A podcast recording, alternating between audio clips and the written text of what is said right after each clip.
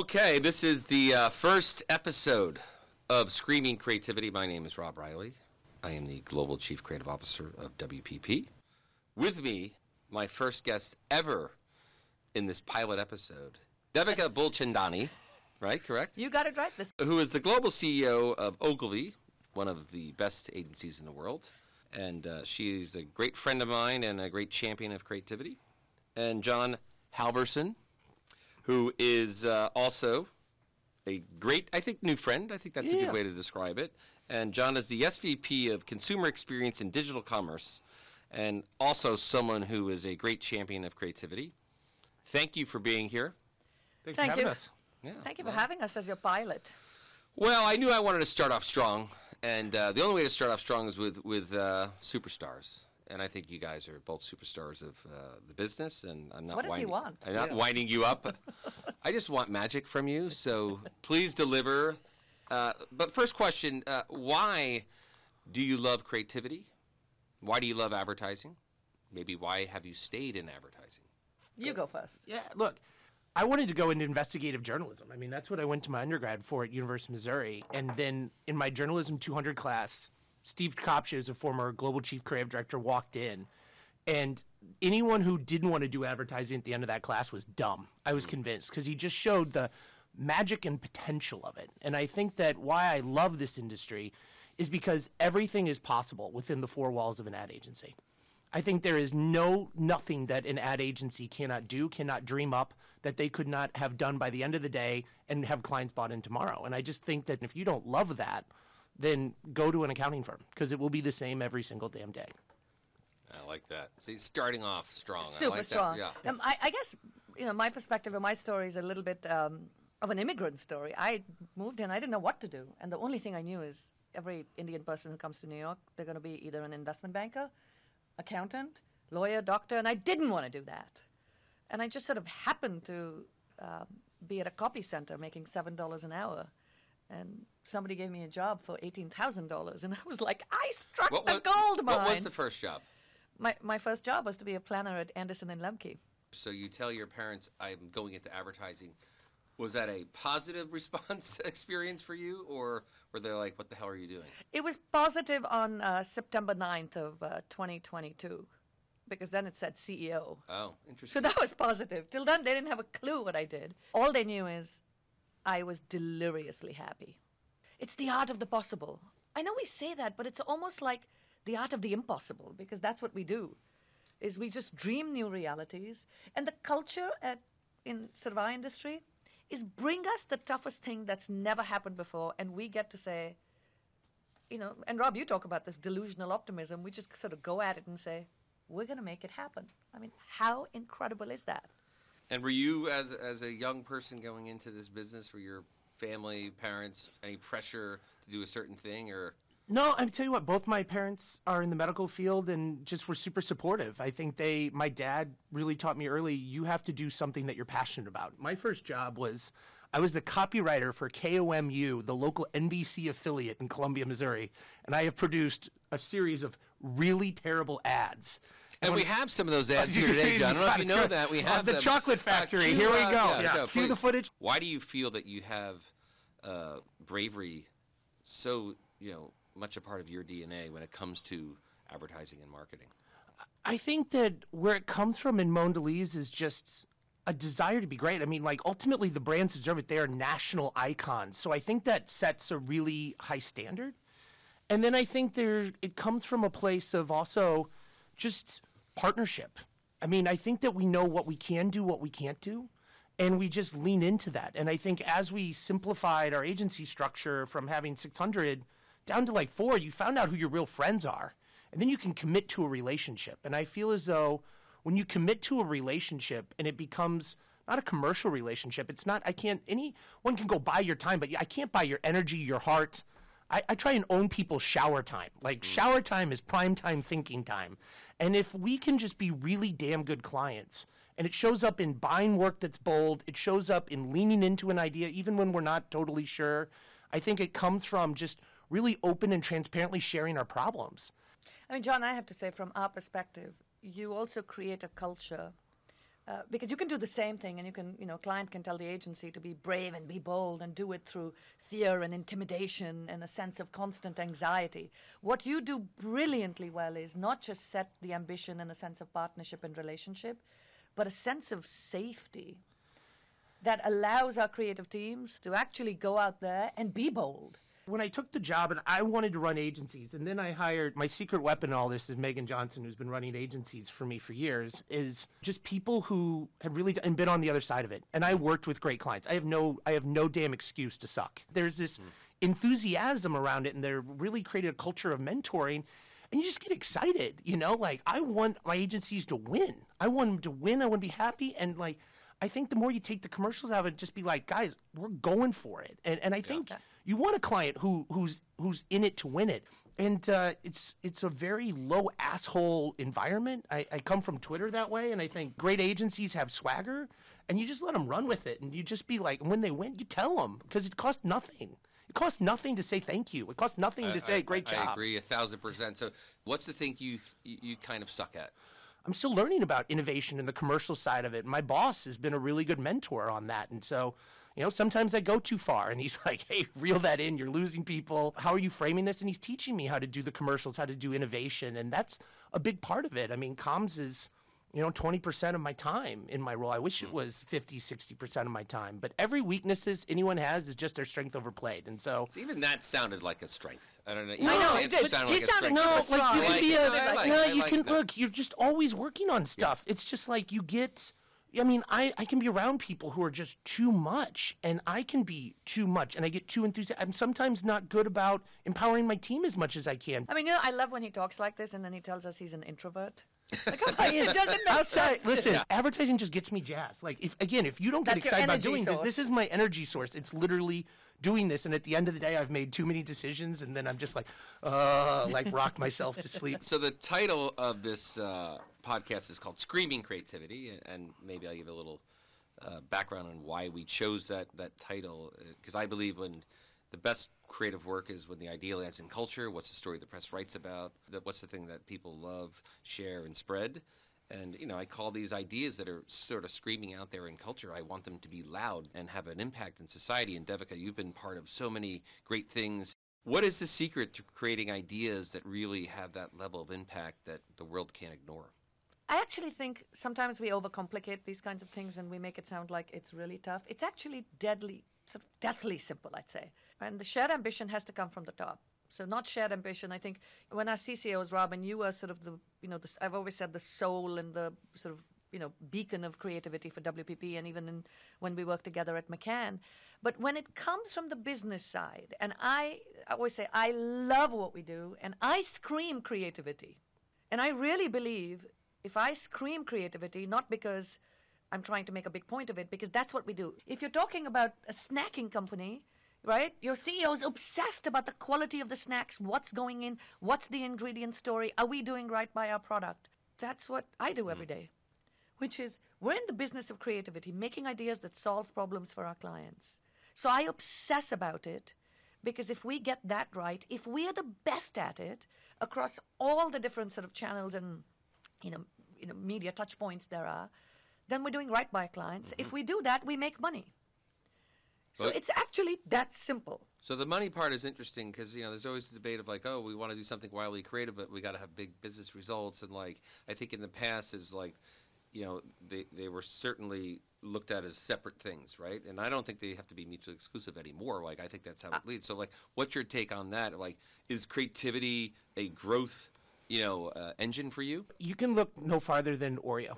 I would tell you to go look at Oreo in 2010, 2011, before they did 100 Days. And that brand had ads with like Donald Trump, Venus Williams. I mean, it was a single, low single digit growth brand. And the work they did in 100 Days and what they did in social and idea, and not just the tweet in the dark, but really 100 Days set that up. And the work Lisa did put that brand on a totally different trajectory. For Oreo's 100th birthday, they, the team at 360i, literally created uh, with FCB a different social idea and a simple little visual. It was essentially a Facebook post every day, just an Oreo in different ways. Sometimes they'd have the Oreo look like a soccer ball, Yeah, for course. whatever, and it was I just yeah. yeah, some of it was planned, some of it was spontaneous today, land on moon, you know, Mars picture, you know, it was red. And the pressure was on to come up with one of those every single day. But it put Oreo in a different cultural zeitgeist and literally change the directory. And all of a sudden you have a brand go from literally low single digit to a 20% growth brand on a on, that was a billion dollar brand.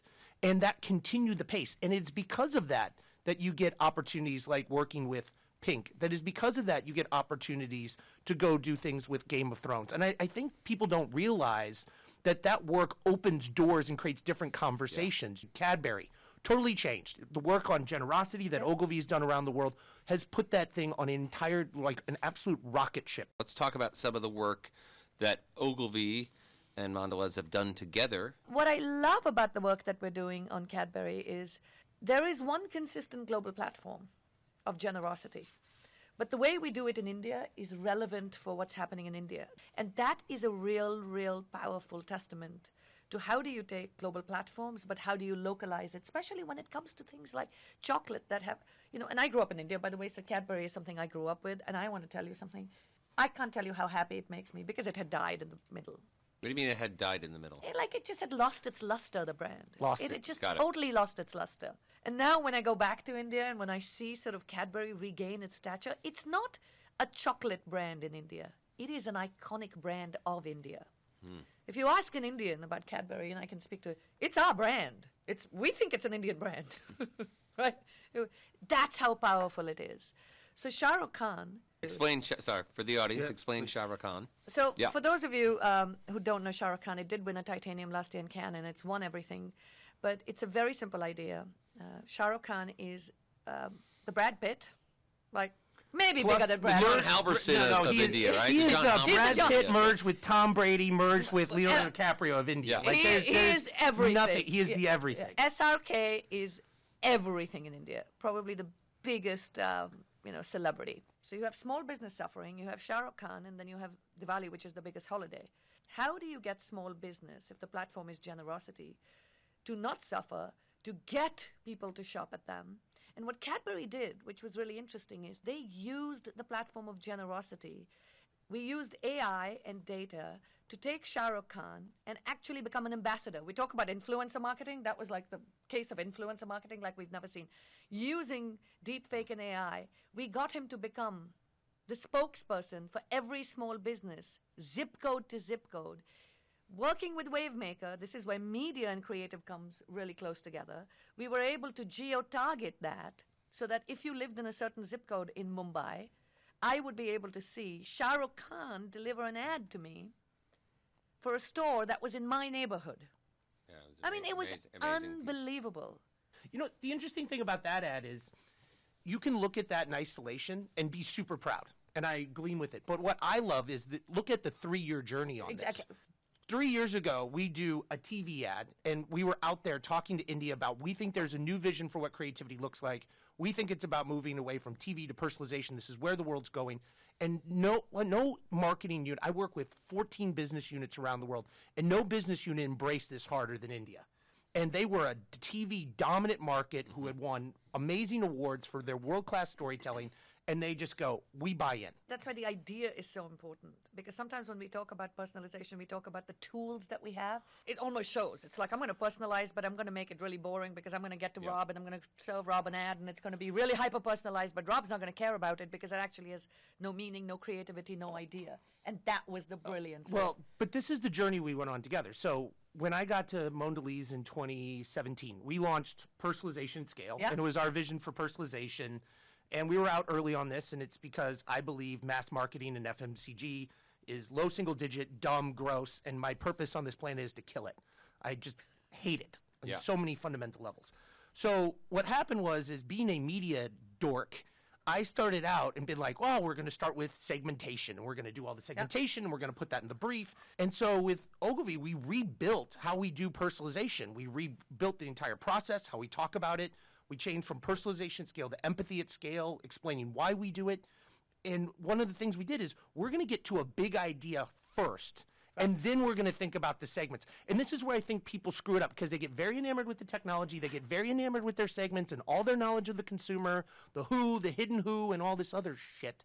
And they don't get to the damn big idea. And the unlock for us is when we said, once we get to the idea, then how can we make it better by personalizing it? When you put the other thing in there, you get fragmented ideas and you never break through. And once we fix that, it's been to the moon. Yeah. And all the work got stronger everywhere. So, if there's a young person out there who doesn't know anything about our business and has not watched Mad Men or seen the things we're talking about, like, how do we convince them that this is a business for them?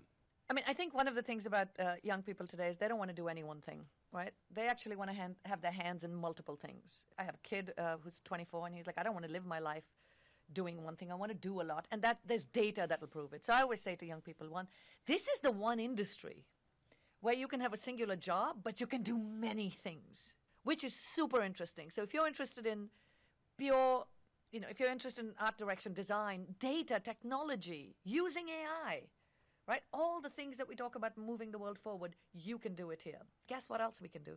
We can change policy. And these are the four P's that I talk about. Talk about changing policy. First- Talk about that. the first thing I want to talk about in the Honduras, one out of four women under 18 gets pregnant. Non consensual, consensual. If you had the morning after pill, you could go to jail for six years. Only country in Latin America. And actually, when you think about it in 2022, this was in 2022, you just go, wait, wait, what? So, what we did is we just built a wooden platform off the jurisdiction of Honduras water body because you can just go off the you know to the international water line. We took a boat and took people there to go get the morning after pill. Created a ma- sort of massive furor in that marketplace, and today it is now legal. So we changed policy using creativity. With Dove, the Crown Hair Act, black women face two and a half times more discrimination for in interviews if they have their natural hair. So we're working with Dove, and now in the U.S., there's the Crown Hair Act in multiple states, right, where it's illegal to discriminate. So we can change policy. We're working with the ERA. We're the only country, the U.S. is the only country in the world that does not give grant women constitutional equality. Hmm. We're using creativity again to create cultural conversations and social movements With a goal to change policy. with the goal to change policy. And I say it publicly to say our commitment as Ogilvy is we will change five policies in the next five years. People have talked about purpose-led marketing, and maybe there's too much of it. I believe there's not enough of it. You know, I believe governments don't have the money or don't necessarily have the skills to really help people, which is why governments were set up in the first place was to help people. We've lost that sort of thread. But brands, and and obviously, you know, you've been a big part of it uh, at Mondelez and, many others have really stepped up and, and filled that void. So is that something you talk about within your walls of like this is our responsibility? This is a because I, I do think young people especially will cancel brands that aren't necessarily doing the right thing. They're fine with you making money, but you better be doing the right thing. You better be doing right by society, right by the environment, right in general. So is it something you guys talk about as a corporation, as a leadership group? Like, is it part of you know your uh, approach? I think it's a core part of the business. I mean, I, I get it from the top. I think we made sustainability a pillar of our strategy for a reason because there's a deep commitment to that. Our early work in Cocoa Life, just to create a program to ethically source cocoa and change the life of many of those farmers, was ahead of its time, and we probably don't talk about that enough. And then I think each of the brands, you know, uh, my boss installed is like a really clear purpose, and they don't all have to be, you know, to save the ocean Yeah. or things like that. But all of them can need to have a, a purpose, and when we live that purpose to its potential, and we really just it's not about what we say but what we do i think great things happen. And that's that's what i think modern brand building looks like in all of it. So let's talk about leadership because I think you're both are both amazing leaders from what I know working with you and what I've seen uh, getting to know you and seeing what you even just watching you on video. I was like, this guy's pretty damn good. And you came and spoke to WPP, our, our leadership group. And I literally went up to him, chased Jon down as he was leaving. I'm like, you have to be on my podcast. The success of the podcast is literally on you, Jon. So, what do you think makes a great leader? i think for me leadership comes from finding your authenticity and i talk about this a lot with my team i have a very diverse leadership team and they all have very different styles i think the common thread is are you able to read a situation And do you have you built enough leadership styles that you have arrows in your quiver and you know when and how to deploy and flex that? So often I say, look, you have a forehand and a backhand. I like to lead through vision. It's my type of style. I like to talk about here's where we're going. There's this great waterfall. We should go out for that.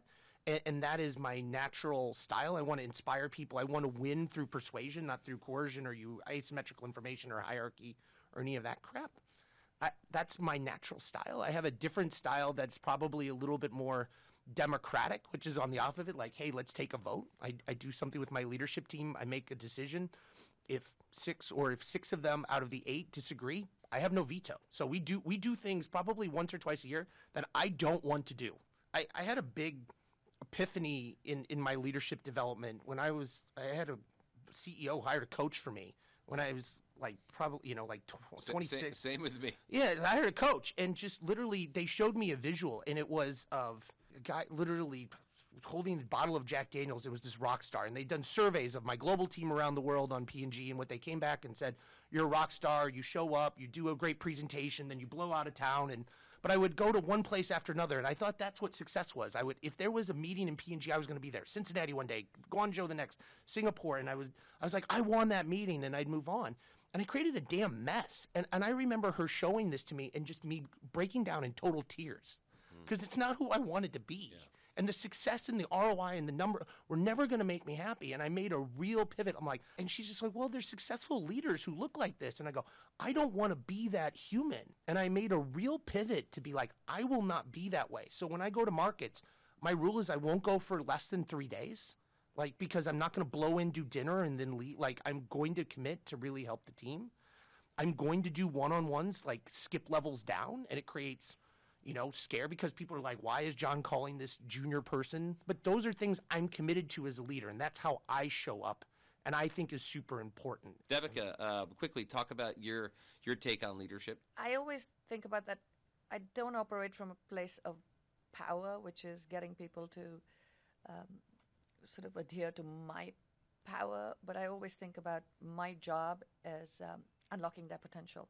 And I take that very seriously to say if I can't get, I really believe 99% of people have incredible potential. And I think it is the job of leaders to unlock it. And when we can do that, the company does better. In doing that, you actually build trust.